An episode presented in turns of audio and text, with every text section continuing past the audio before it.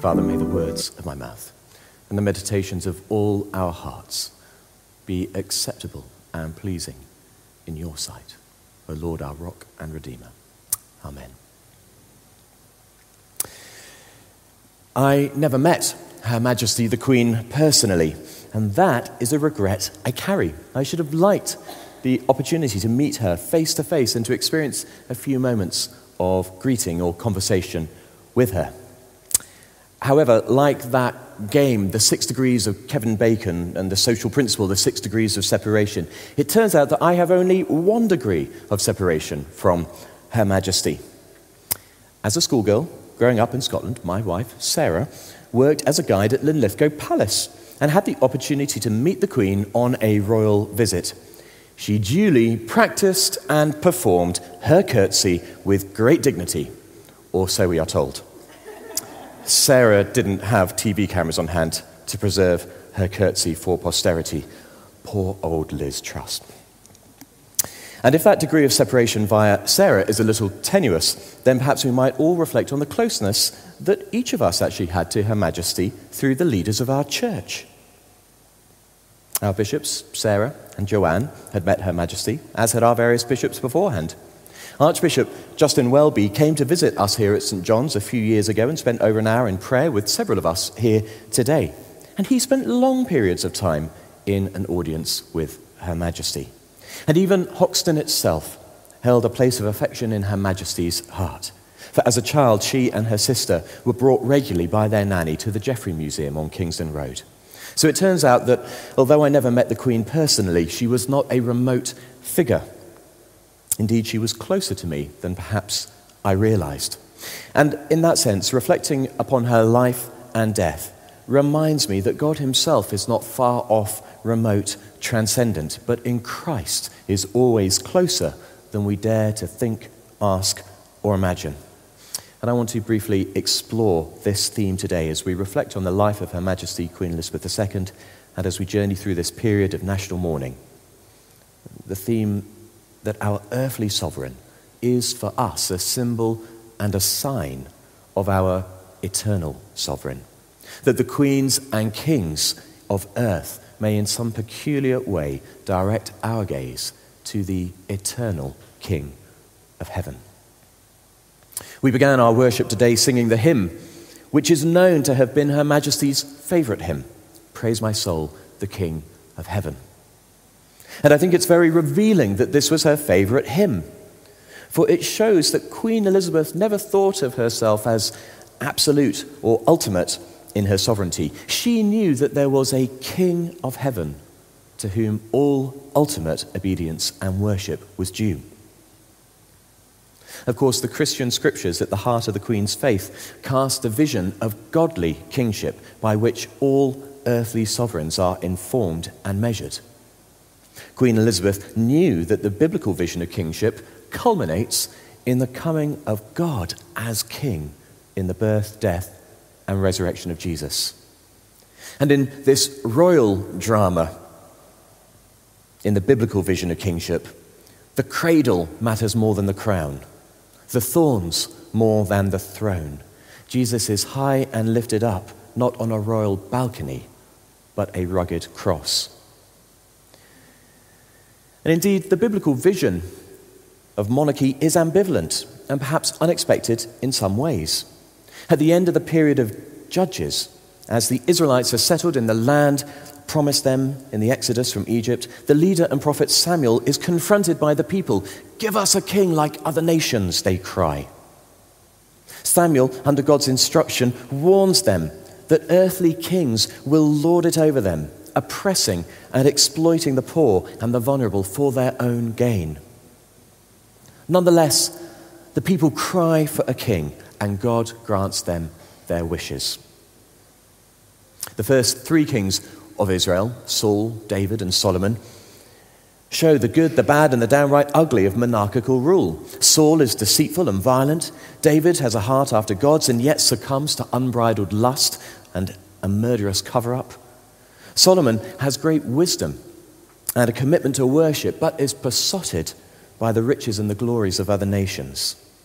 And those who come after the first three demonstrate clearly that kingship in Israel is a mixed affair. Some kings of Israel are downright dishonest and cruel, while others resist idolatry and restore God's law. And so we can read in 2 Chronicles 14:1 how Abijah rested with his ancestors and was buried in the city of David. Asa, his son, succeeded him as king, and in his days the country was at peace for 10 years. Asa is reported in Scripture as being a godly king, and under his reign the country experiences peace shalom. It's perhaps an insight upon which we might pause and reflect. Because without wanting to claim that all has been perfect in our country these past 70 years, we have enjoyed relative peace within our borders, and many aspects of our society and culture have flourished during the Queen's reign. But to return to the biblical vision of kingship, we turn to Psalm 72, which we heard read a few moments ago. The psalm has a caption at its beginning of Solomon. But this may not actually be to suggest that it's written by Solomon, King Solomon, but that it's written about King Solomon. Indeed, the final verse suggests that it is a prayer of King David, Solomon's father, perhaps associated with the occasion of Solomon's anointing as king in 1 Kings chapter 1, while David was still alive. And the Bible commentator Matthew Henry claims that this psalm is about Solomon and his reign in part, but yet points to one greater than Solomon yet to come Jesus himself. And in this sense, we can see how the biblical vision of kingship suggests ways in which a sovereign might reflect in part the true and eternal sovereign that is God. Like C.S. Lewis's Shadowlands, earthly sovereigns give us a glimpse into the greater reality yet to come. Reading Psalm 72, I think there are three key themes concerning kingship that help us to see the nature of our great King Jesus. First, a concern for justice. Second, a focus for worship. And third, a promise of faithfulness. First, a concern for justice. The first four verses prioritize the need for the king to act with God's justice and righteousness, which will be seen by sharing prosperity and fruit, verse 3, and defending the afflicted, saving the children and the needy, and combating oppressors, in verse 4. This concern is repeated in verses 12 to 14, where the godly king will, quote, take pity on the weak and the needy. He will have concern for those who are without help or without advocate. The vulnerable, the scriptures say, are precious in his sight. So, first, a concern for justice. Second, a focus for worship. Verses 9 to 11 speak of the rulers of distant lands, Sheba and Seba, coming to pay homage to the king. In other words, they will recognize his God anointed position and they will honor God as they honor him. Gifts are bought in gratitude and recognition of his splendor. Verses 15 to 17 repeat this refrain for gifts, gold, and glory to be given to the king in response to his goodness and his love. So, first, a concern for justice. Second, a focus for worship. Third, a promise of faithfulness. Verses 5 to 8 express hope for an unending reign of the godly king. Like sun and moon, like the endlessness of the sea, the people hope for unending godly reign. Verse 17 concludes May his name endure forever. A concern for justice, a focus for worship, a promise of faithfulness. These three features of kingship expressed in Psalm 72 are offered in hope and anticipation of King Solomon's rule, but more deeply they look for the kingly rule of God Himself. These verses express the very nature of God righteous and just, worthy of worship, faithful forever, and expect the earthly sovereign to bear witness to this model of kingship. I believe that Queen Elizabeth II lived her life in accordance with this biblical vision of kingship expressed in Psalm 72. She was known to have had great concern for all the subjects of her realm, with a keen interest in the lives of everyday people, up and down the length and breadth of this country and across the Commonwealth. She visited communities, taking time to speak with people about their lives. Without meddling in parliamentary politics, she was known to press her prime ministers in their weekly audience with probing questions that would prompt efforts towards a more just society.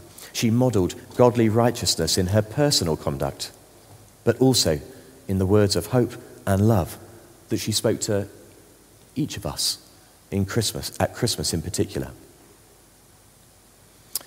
She received the gifts and the devotion of her people with grace and affection. Expressions of appreciation and loyalty never made her puffed up, proud, or big headed, so far as we can tell. I think that this is because she knew that she was only a sign and a symbol, that the only person truly worthy of worship is Jesus himself. In her coronation, there was one key section that was hidden from the view of the newly introduced TV cameras, and that was her anointing with oil. And in this moment, she was stripped of all the regal gowns and she simply knelt in simplicity on the floor of Westminster Abbey to be anointed with oil for this special vocation. As Mark Greene at the London Institute of Contemporary Christianity puts it, it was the moment when she dedicated herself to God to serve Him by serving her people. She was never the object of worship herself. Again, her Christmas addresses made clear that she directed all her devotion to God. Finally, she continued in faithful service to the very last. 70 years is an extraordinary duration for such steadfast and sacrificial public service. Her presence suggested stability in an ever changing world. Her reign rode over the tides and the waves of fad and fashion. And I wonder if our appreciation for her faithful service over the decades hints at our own yearning for the eternal. Perhaps despite the instant fix and immediate satisfaction culture of our day, we know deep in our hearts that good things take time and that a commitment over time, be that expressed in marriage, family, friendship, or public service, profoundly speaks of the steadfast faithfulness and love of God which endure forever. Queen Elizabeth II was a type of Christ.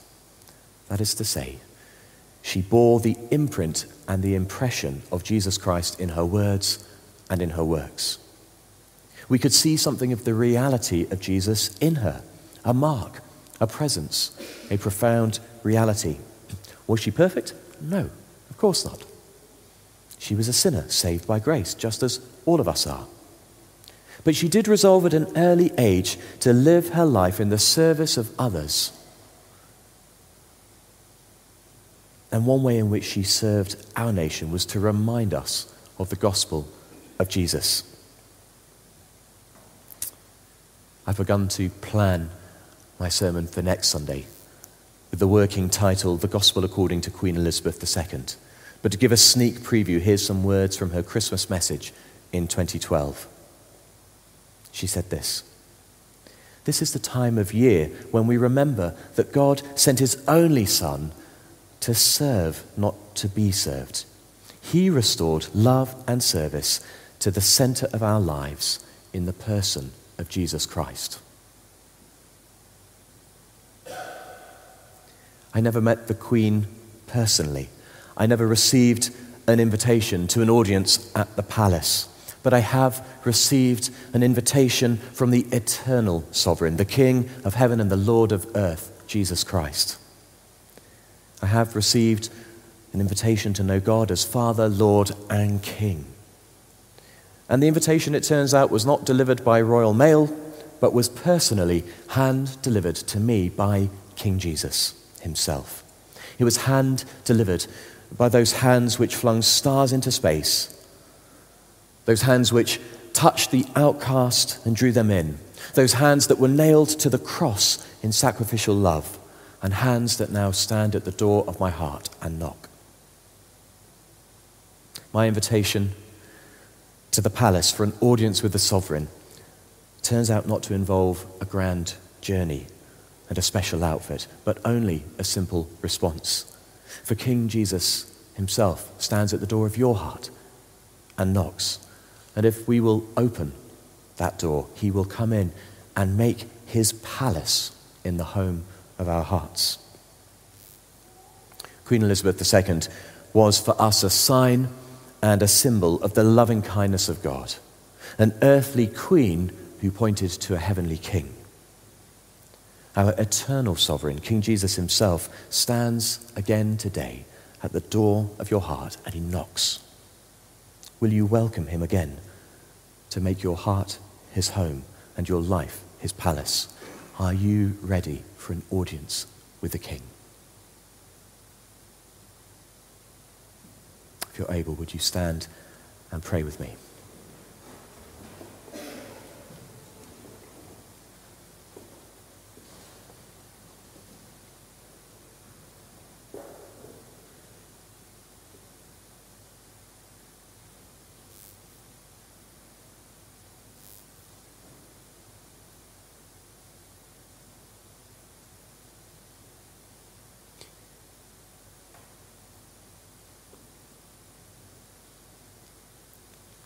King Jesus, you are righteous and just, worthy of worship, faithful forever. You sit enthroned for all eternity, high above all earthly powers and rulers,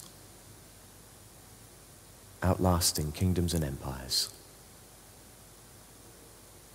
And yet you also come near to each one of us You stand at the door of our hearts and you knock. You invite us to make our heart your home. Give us courage and boldness, we pray, to open that door afresh, to receive you in.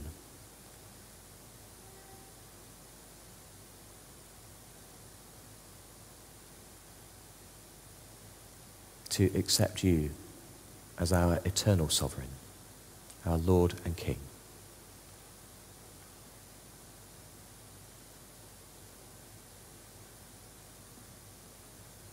And with Queen Elizabeth II, may we have the courage, the boldness to proclaim and confess your name, King Jesus, as sovereign over us.